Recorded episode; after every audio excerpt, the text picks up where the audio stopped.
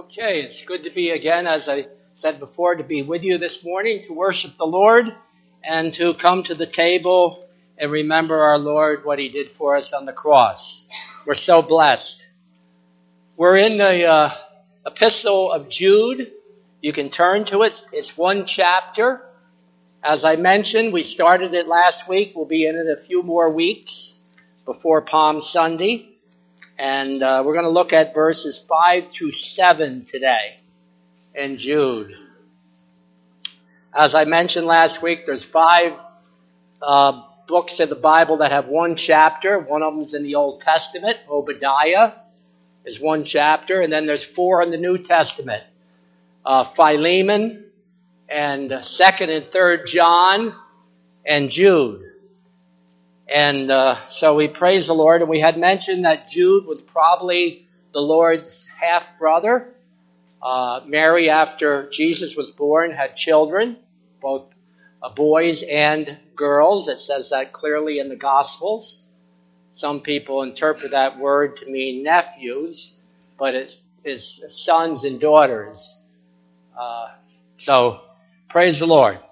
So it's one chapter. It contains many important truths that we need to take heed to, especially in the day in which we live.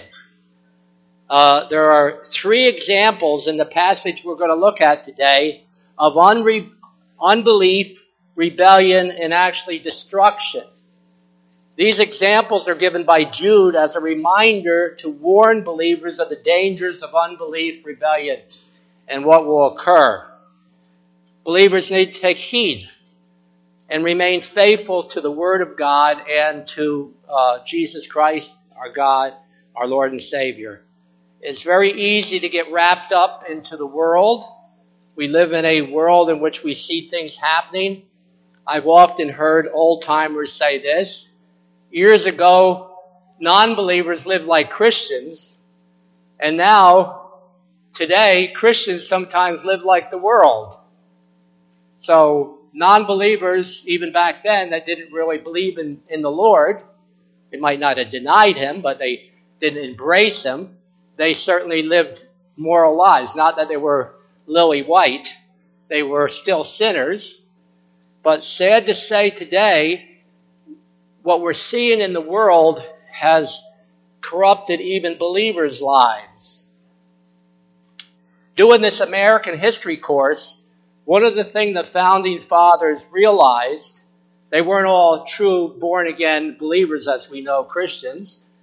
They recognized the evil heart of man. That's why they put checks and balances in. Because man will do things. Praise the Lord, our government today doesn't. It's pretty good. Any response? uh, but uh, we know this is happening right before our eyes. So Jude is warning about, he's using three examples that we're very familiar with. He's using the example of, the, of unbelief in the wilderness. He's using the example of some of the angels that rebelled against God. And then also the example of Sodom and Gomorrah. These three examples Jude is using in verses 5 through 7. He says, and I'll read these verses. I will therefore put you in remembrance, though you once knew this, how that the Lord, having saved the people out of the land of Egypt, afterward destroyed them that believed not.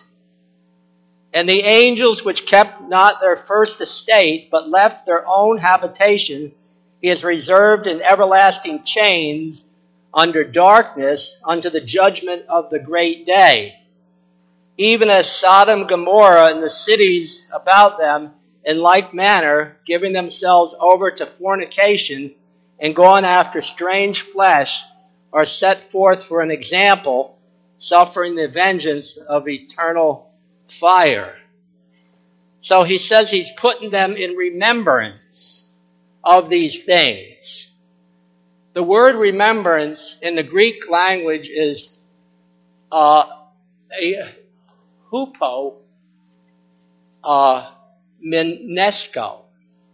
Hupo, now some of us know what hooper means. Does anybody know what hooper means? Over. Hooper Nicky in 837 of Romans mean overcoming, right, Gerard? Gerard knows that. Uh, and here, these are prepositions. Hooper means over, H U P E R.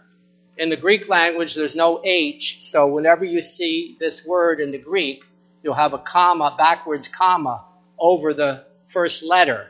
The moment you see that in the Greek language, you immediately put in H, like sin. Sin is hamartia. It starts with alpha, with a that over it, so the moment you see that, is har, H-A. So this here is hupo, which is under. Hooper is over, hupo is under. So he's putting this under remembrance for you.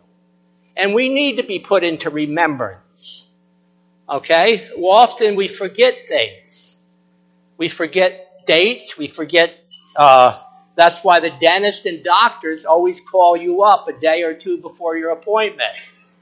They shouldn't do that because they've got you schooled into the fact that you don't have to worry about it anymore. Years ago, you put it on your calendar and nobody called you up and nobody forgot their appointment. But today they will. Has there anybody in this room that's ever forgot a doctor or dentist appointment? Let me see your hands. Probably all of us have. Okay? Because we're so schooled into the fact that somebody's going to call us. I called some of the guys yesterday about communion today because again, we have a tendency, it's best to put it on your calendar or put it in your brain and lock it in your mind or put it on your phone. But we need to be put in remembrance of a lot of things. And what he's going to do here, these people are familiar that he's writing to, and we're familiar to these accounts. Those that have any biblical knowledge uh, are familiar, and certainly we are. So the first one I would like to look at is the example of unbelief in the wilderness. Now, next Sunday night I'm going to cover Numbers 13 and 14 in our evening service, but I'm going to touch a little bit on it now. This always amazes me, but it doesn't. It does, but it doesn't. When the children of Israel were crying for a deliverer, they were under taskmasters in Egypt. And God raised up a deliverer by the name of Moses to go back to Egypt to deliver his people out of bondage. It took a while, but they were delivered. Now these people had cried for deliverance. Now they're in the wilderness. From Egypt to Canaan should take about 15 days. It took them 40 years. It wasn't because they didn't have MapQuest or put it in your car phone or whatever and tell you, okay, in a quarter of a mile you take a left. You know, we all are accustomed to that, right? We log it in and it tells us exactly where to go, where to turn, what to do. They didn't have it, obviously, but they didn't need it. They should have got to Canaan in about 15 days. It took them 40 years. It wasn't that they were slow learners. They didn't listen to their wives. Just kidding. Men have a tendency not to. Okay? But they didn't listen to God's direction and weren't obedient to Him. Now, this is, this is an interesting story, account from Numbers 13. So I just want you to turn to that for a few moments. I want to just briefly go through it. This is the point where they get to uh, Kadesh Barnea. I don't have a map here. If I did, I would show you where it is on the map. They get to Kadesh Barnea, and God says to Moses, Send in some spies to spy out the land. They choose, choose one from each tribe. It's the 12 tribes of Israel, so one from each tribe. So let's just turn back to Numbers 13 and 14. And like I said, I just want to briefly go through this here to just give you a little bit of an idea what this unbelief is.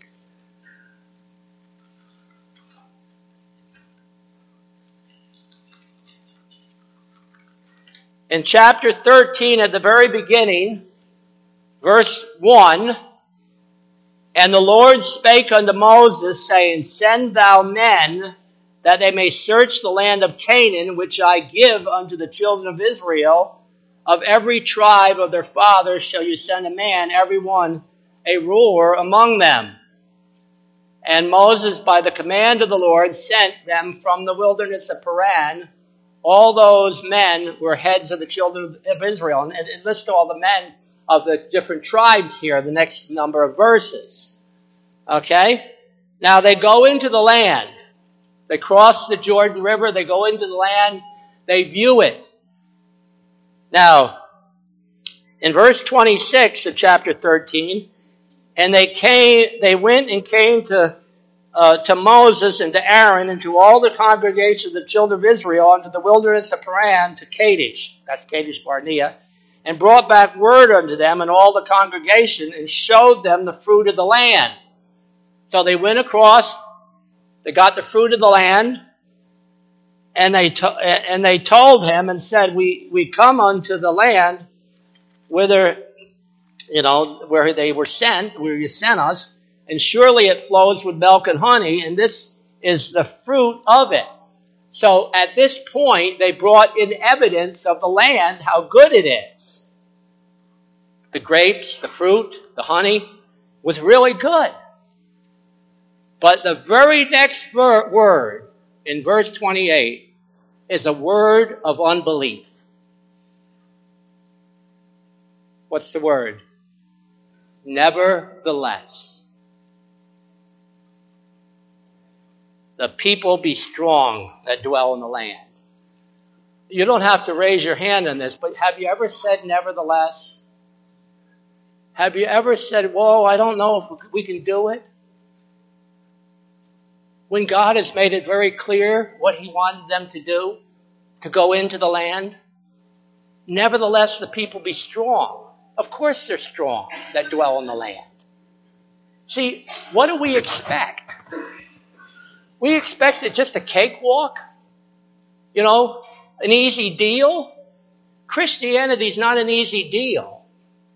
Okay? There's a lot of barriers, there's a lot of roadblocks, there's a lot of problems when you come to Christ. Sometimes people preach that when you come to Christ, you're never going to have a problem again in your life. Discount that if you hear that. Everybody in this room has had problems in your lives as Christians, haven't you? And you will. We will. Because the enemy is going to try to hit us hard. But the, nevertheless, the people be strong, and the, the cities are walled and they're very great. And moreover, we saw the children of Anak there. Pretty much the report here is we can't do it.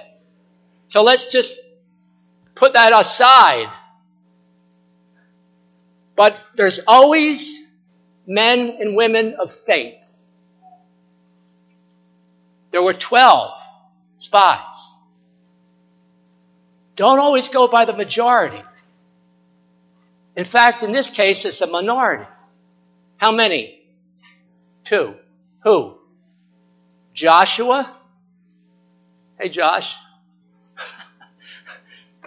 Joshua and Caleb. Okay? And I love what it says about especially Caleb.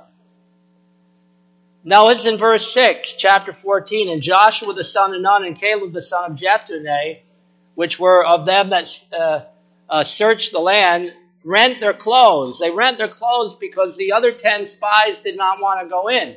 And in that day, when you rent your clothes, you know what that means? You're not very pleased. For example, if I went out in this yard in the summertime and rent my clothes and wore, rolled in ashes, they'd probably take me away in a white suit. They'd think I was crazy. But some of the Old Testament people did that. They actually literally rent their clothes and rolled in ashes. You do that today, they think you lost your mind. Right?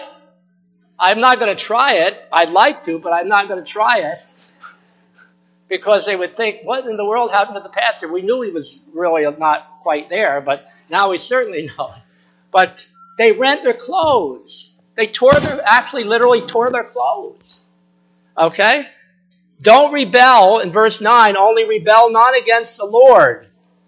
Neither fear the people of the land. See, now that's a statement of faith, a statement of belief, and a statement of faith, a statement of obedience. Don't rebel against God, and don't fear the people. Don't be afraid. And then, just skipping on into 14, chapter 14, 24. But my servant Caleb, because he had another spirit with him and has followed me fully, him will I bring into the land wherein he went, and his seed shall possess it. Now, at, this is two years into the journey. You know how many more years it would take them to get to the promised land? How many? 38. I don't want to wait 38 years to go to the promised land. I'm not talking about going to heaven. I'm talking going to the victorious life in Christ. Okay? You know, crossing the Jordan River is not going to heaven. There is a song that sort of indicates that. Because heaven, there's no conflict. In, in across the Jordan, there's conflict. Uh, uh, but we want to, do you want to go on in Christ? Here's the key. Obedience, faith, don't be afraid. So often we're fearful. Oh, I don't know if we can do it. I don't know if we can do it. I remember when I first started at IBM, one of the first courses, they give you a number of courses, new employees. One of the courses was called Work Simplification. And they had us in this room and they they right away start to give you some project to do and uh, oh we can't do that or it's impossible they want you to get that out of your mind right away you know some of the guys and probably i said it too uh, well, well we always used to do it that way they want to get you out of the fact that maybe you did it that way but maybe there's a new, way think outside the box basically they want you to do and uh, they gave us a project to do. And we had to come up with ideas. Did you take work simp, Gordon? Did you take it, Chris? Well, we, we took, I took it. Who else is IBMers here? I took it. And I actually won a dollar. Because the guys I was with, we won the deal. I think we got a picture of that home somewhere, right?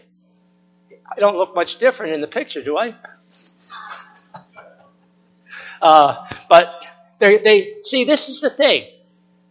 Right away, if we do something, we think, oh, we, we can't do it. Oh, we've always done it that way. Think outside the box. But here it should be very clear because God has told them, you're going to have the land. If you're going to have the land, just go over and take it. And that's what Joshua and Caleb says, but my servant Caleb, because he had another spirit, with him and has followed me fully, him will I bring into the land.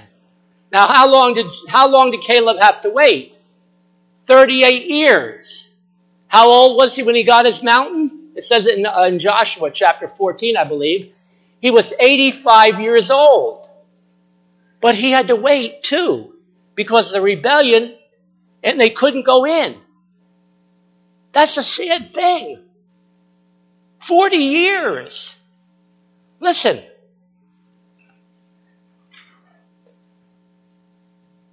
How long do you want to wait? And I'm not saying we shouldn't wait on the Lord. I'm not saying about that. We should. But sometimes we are afraid, fearful. Okay? Am I talking to anybody here? I'm talking to myself. Am I talking to anybody else? You ever been fearful? We can't do it? Hey, listen, I'm not saying just blindly go and do things, but if it's, this was clearly God's will. It was clearly God's will for them to go into the promised land. It wasn't like, oh, this may be or may not. That kind of case, we have to pray about it and wait on the Lord. But when it's clearly, clearly God's will, it's not based on what I think, it's based on what we, we think, what God's will is. And then move forward. Because sometimes we want our will instead of His will. But His will in this case was to go into the promised land. So, like I said, I could spend a lot more time talking about their unbelief. There was a lot of unbelief in the wilderness. Yeah, that generation, you know how many of them went into the promised land? Out of those 12 spies, how many went in? Two. How many died in the wilderness? Ten. Plus a lot of other folks. They never got into the promised land. They got out of Egypt, but they never got into the promised land.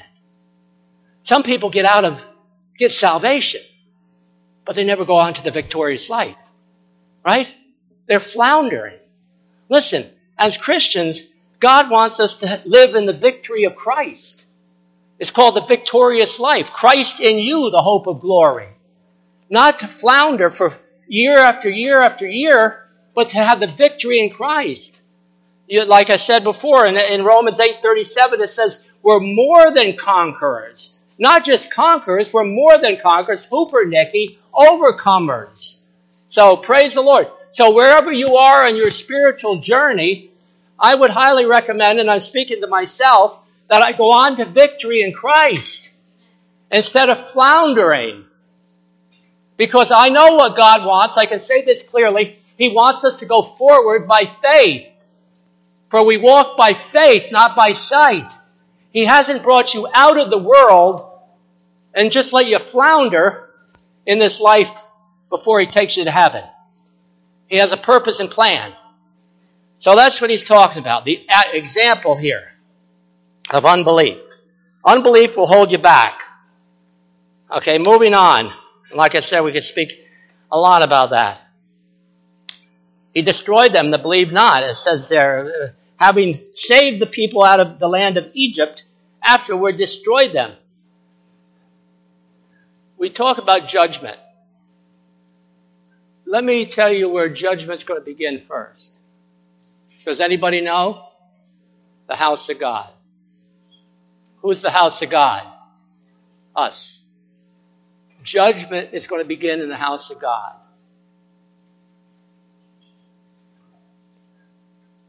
Maybe sometimes the house of God is not living the way we should be living.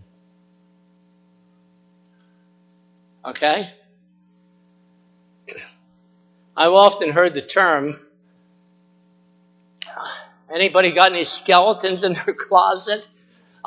what does that mean? That, does that mean when I go home, I open my closet, there'll be a skeleton hanging in there? Okay? I know what it means. It, it means, do you have any hidden sins? Do you have something going on in your life? I believe in transparency. What you see is what you get, not some hidden deal going on. Okay, if you do have some hidden deal go on, confess it to the Lord and move on. And because it'll hold you back. It'll hold us back. It'll hold the church back when that happens. That's why judgment must begin at the house. We can always talk about judgment beginning with this person or the country or this, this. It's easy to talk about that. But when it hits home, I got to deal with that. That's why it says in Psalm 139, verse 23 and 24, he says, Search me, O God, and know my way.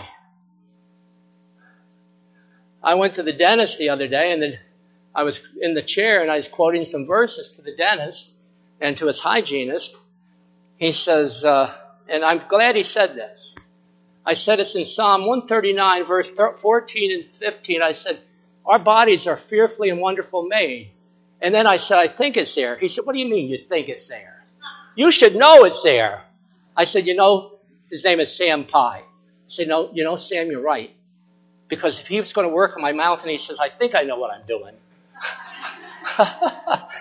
I would jump out of the chair like as quick as I could. But, and I, I'm glad he said that because what he's saying to me was this, the way I interpret it. You're the pastor and you should know where that is. You're the dentist and you should know what you're doing in my mouth. Right? So, so I, I'm not going to say I think I, it's there. I know it's there. But You know, this is what I mean. We got to have assurance of the faith. We got to know what we believe and not be a think, I think this is what it is. Suppose I got up this morning and I said, well, you know, I think if you come to Christ, you're going to go to heaven someday. I, I think if you do this, you're going to say, this guy doesn't know what he's talking about. Doesn't he have any assurance? Doesn't he have any conviction? Doesn't he have, doesn't he preach with authority? Or does he get up and just give opinions and think so? It's not a question of a think so salvation. It's a no self salvation. Amen? And that's the key. This is why Christians have to stand up and shout their faith instead of being so wimpish. Okay? Afraid. We don't have anything to be afraid of because we got a great God. And that's why we have to stand strong in Christ in this day and not buckle into the pressures and powers of this world. You got me? Okay? I'm preaching to myself because sometimes we're a little afraid to open our mouth up when the opportunity prevails. Well, I don't want to cause any trouble. Stand up and say what you believe and what you know. That's the key. Okay? And that's what we need. Christians to be strong in the Lord, not in their own strength or their own power, but the power of God. Now, moving on. And, and that's a message in itself. But, uh, verse uh, 6 And the angels which kept not their first estate, but left their own habitation. Now, again, I'm just going to give you an overview because there's a lot here. A lot. Let me just you can look it up. It's in Isaiah 14, verse 12 through 14. I was talking to somebody the other day, and we were talking about the fall of, Lucifer, Satan. In chapter 14 of, Luke, of, uh, of Isaiah, verse 4, uh, 4, 12, it says, Lucifer, who was a very beautiful angel, decided, I'm going to be above God.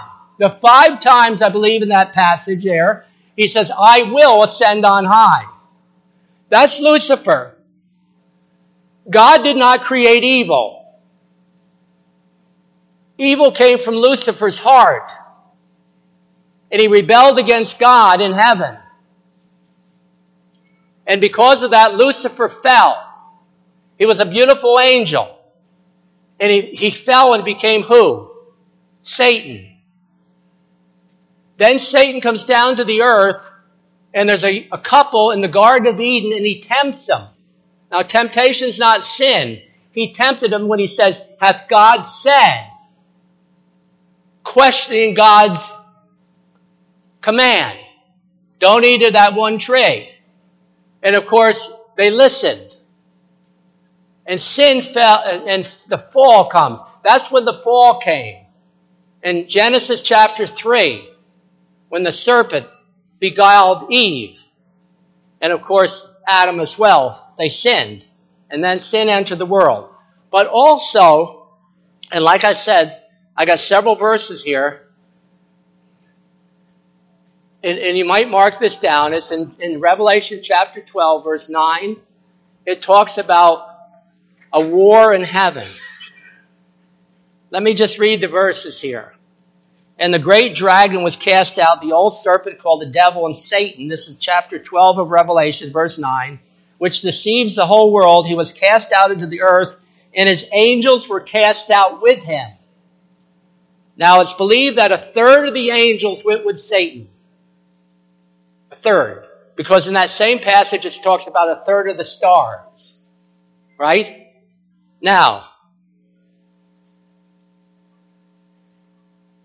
He's an accuser of the brethren. Let me just say this. Here's what it may be like. I'll use myself as an example. Lucifer, Satan comes to God, says, there, there's Frank. He claimed to come to know know you as his Lord and Savior, but look what he's doing. He belongs to you. Look what he's doing. You know what Jesus is going to say? He's not going to say that yet. He's going to say, listen, he belongs to me. I'll take care of him. Just so you leave your hands off of him. Okay? If he needs, if he needs to be judged and, I, and he needs to be disciplined and chastened, I'll chasten him. But he belongs to me. He's an accuser of the brethren. He's going to accuse you before God. Okay? And that's going to happen. But praise the Lord, there's a verse, one of my favorite verses in the Bible is verse 11 of chapter 12. You want to hear it? Here it is. And they overcame him, meaning Satan, by the blood of the Lamb and by the word of their testimony, and they loved not their lives unto the death. You, you overcome by the blood of the Lamb. I don't overcome Satan by myself. In Ephesians 6, it tells us to put on the whole armor of God. We wrestle not against flesh and blood, but spiritual wickedness in high places. There's an enemy there. He's trying to undo you and undo the church. Right? But Jesus said, the gates of Hades shall not prevail against it. The enemy will try, but we're going to be victorious in Christ. They overcome him by the blood of the Lamb. See, this is how we overcome the devil. How did Jesus overcome the devil when he was tempted there in, in Matthew chapter 4? Every time the devil came to tempt him, temptation is not sin. Temptation can lead to sin. But every time he was tempted, he, Jesus said, It is written, it is written, it is written. Man shall not live by bread alone, but by every word that proceedeth out of the mouth of God. It is written. And that's the way. We don't do it in our strength. I need God. I need the Holy Spirit. I need the Word of God. And I need to stand strong and overcome by the blood of the Lamb. That's the key. Now, like I said, there's a lot here on the angel. Some of the angels are roaming the earth right now, fallen angels. You know what they're called? Demons. But do you know some are locked up? Did you know that? When are they going to be released? During the tribulation. Read the passage there in uh, which Gerard read, Second Peter, and other passages. They're re- reserved to the day of that day. They're, they're locked up right now, but they're going to be released. You might say all hell is going to break loose. Okay? So continuing on here. And the angels which kept not their first estate, but left their own habitation, he has reserved in everlasting chains. There it is. Uh, uh, under darkness, unto the judgment of the great day. Okay? Now, the third one. And like I said, I could spend a lot of time on the first one, the second one, a lot of time on the third one. The third one we probably know pretty well. It's Sodom and Gomorrah even as Sodom and Gomorrah and the cities about them in like manner given themselves over to fornication and gone about strange flesh.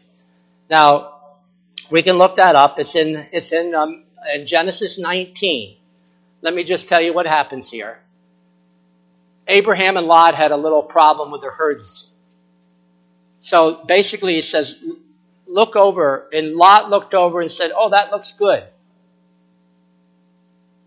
He wanted that. So he goes over there with his family.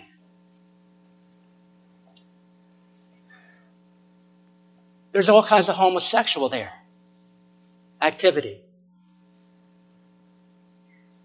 In Romans chapter 1, it says they exchanged the natural use for an unnatural use. That is a sin. We love the people, but we don't love the sin. We want to reach the people, but we can't go along with it. It's invading our country, folks. Do you know what one of the causes of the fall of the Roman Empire was? Does anybody know? Homosexuality and welfare. And their elite legions became lazy. The elite legions of Rome out on the outer boundaries. That's why the, the, the different groups came in and attacked Rome. That's why Rome fell. I'm not, I'm not a prophecy here, but I'm, I'm in fear of this country. I think we're in bad shape. That's why there needs to be national repentance. You agree? As a leader, you have to lead the people not just legislatively, but morally. Well, yeah, they need them. Even as I talk, I I got a funny feeling. It bothers me. I can say, oh, everything's fine and dandy with me. But, and, and, but that would be a selfish way of just looking at my relationship to the Lord and my knowing where I'm going to be. I have to have a heart for the Lord and for people because it says righteousness exalts a nation, but sin is a reproach to any people. In Second Chronicles 7.14, which you probably know very well, if my people, which are called by my name, will humble themselves and pray, and, and then I will hear from heaven. You know, if they turn from their wicked ways, he will heal the land. We need a national repentance. You hear me? Pray for this land. Get down on your knees and pray for the leadership. Pray for Christians that will stand strong in this latter day we live in. That we won't buckle into the pressures of this world, but will stand out as Christians. That's what it is. We are the salt and the light of the world. So, but just going on here with Sodom and Gomorrah. Like I said, you can read it later. It's in chapter 19 and other places. and God sends some angels one of them was probably a Christophany, which is an appearance of Christ in the Old Testament. Two of the other angels went on to where? Sodom and Gomorrah. Now the angel comes to Lot's house. And you know what the men of the city wanted? Did they want Lot's daughters? No. They wanted the angels because they appeared as men. But the angel told Lot and his family, get out of Get out of Sodom and Gomorrah. And they left. And as they're leaving, what is this? Who's that? Lot's wife. Short verse in Luke 17:32. Three words. Remember Lot's wife. What happened to her? She turned into a pillar of salt because she looked back you don't look back to the world. We sing that song. We're not singing it today, but I have decided to follow Jesus. No turning back. Why would I turn back to the world? I've been delivered out of the world. Why would I want to go back to the world? Why? Go forward. Lot's wife turned back. And I'm not going to tell you the whole story, but you know what happened to Lot's daughters. Right? You can read that later. So he uses these three examples. Disobedience and the uh, lack of faith in the, in the wilderness. The angels that didn't keep their first estate but fell with Lucifer. Two. Three. Sodom and Gomorrah. Let me just say this, folks. I'm not going to give you a prophetic word here. But I think we're close. We're close to go one way or the other way. That's why we pray about revival. And the revival doesn't start with the non believers. You know who revival starts with? Us, Christians. That's what revival is. There needs to be a revival. There needs to be national repentance. Universal, right. There needs to be. Because there's lots of things going on. But greater is He that's in us than He that's in the world. Listen, we don't have to live in defeat. We can live in victory. We don't have to live in afraid, but we can live by faith. We don't have to live to say, I don't know what's happening in this day. Look at it as an opportunity for you to present the gospel. I'm looking at this summer to be an outstanding summer here at Grace Bible Fellowship Church. Not just the summer, but the spring. So we can get the gospel out. We can share the Lord. Take some tracts, give them out. Talk about Jesus Christ with people. Tell them about Him. When they ask you, what is the difference in your life? It's Christ in my life. It's Jesus Christ that's made me change. I'm not, you know, some guy that just is a religious nut. I love the Lord Jesus Christ and I follow Him and He's changed my life. And that testimony can have a powerful effect on other people's lives when they say, Hey, listen, what has happened to you? And you can say, It's Christ, the Lord. He's changed me. Wherever you go, wherever, you know, you, our lives should be a testimony of Christ. Not by the word, not just by the words that come out of our mouths, but by the lives that we live. Probably this has happened to you. It's happened to me. When a dirty joke has been told, I remember working at IBM, and when a dirty joke was being told, they'd often say, Oh, we can't tell it. Frank's around. Has that happened to you? I'm sure it's happened to all of us. It's because they realize you don't want to hear it. Okay? So, you walk away. You tell them, you know, well, you shouldn't be telling those jokes anyway, but uh, the best thing to do is just walk away. Don't have anything to do with it. And stand strong and then share Christ with them. Don't, don't come across that you're holier than thou, though. Come across that, yes, I'm a sinner too and I needed repentance, and God can do the same thing in your life. Because if you come across as holier than thou, you're going to lose the opportunity to share the Lord with them. Eh, but stand your ground. Stand strong in Christ. Be a testimony and witness. Be different. And this is so important in this day. I can't emphasize this enough that the Christian church and Christians individually have to live the Christian life victoriously in Christ. Right? That's what's going to make a big difference. Because people are going to see that something has changed in your life.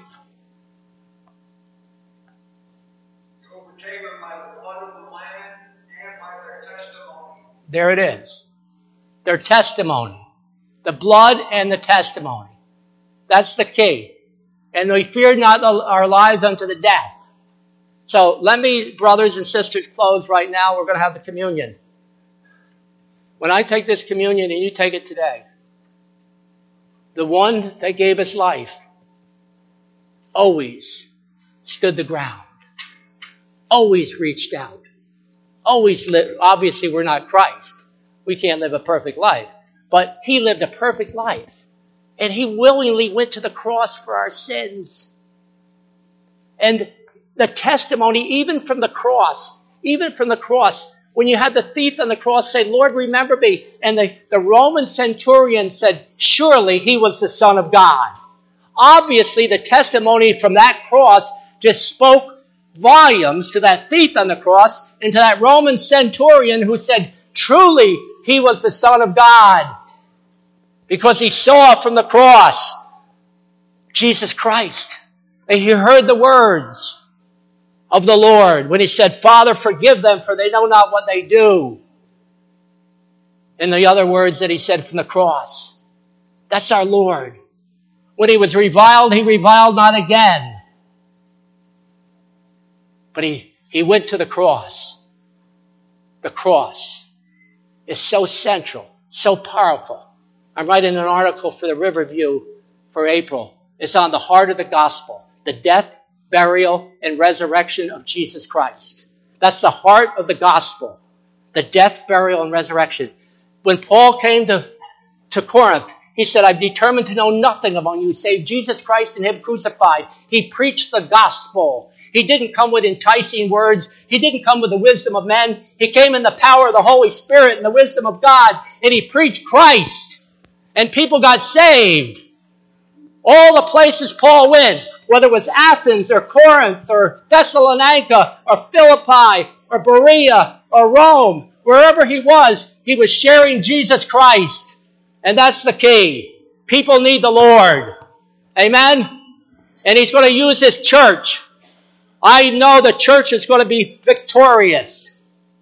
Yes, we're going to, we've gone through some tough stuff, but he's going to bring it through with a high hand of victory.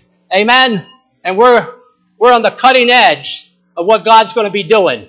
And he's going to use you and me to get that gospel out and to share the gospel and live the Christian life and be victorious in the Lord. Amen.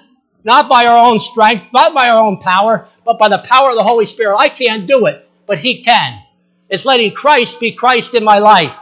Amen? Letting Christ be all that I am. All of Christ and all of me for the glory of God. Amen? Lift up the Lord and give Him praise. Amen. okay, let's pray. Father in heaven, thank you, Lord. Thank you for this day. Thank you for this time. Now, as we come to the table, we thank you for Jesus who gave his life for us on the cross.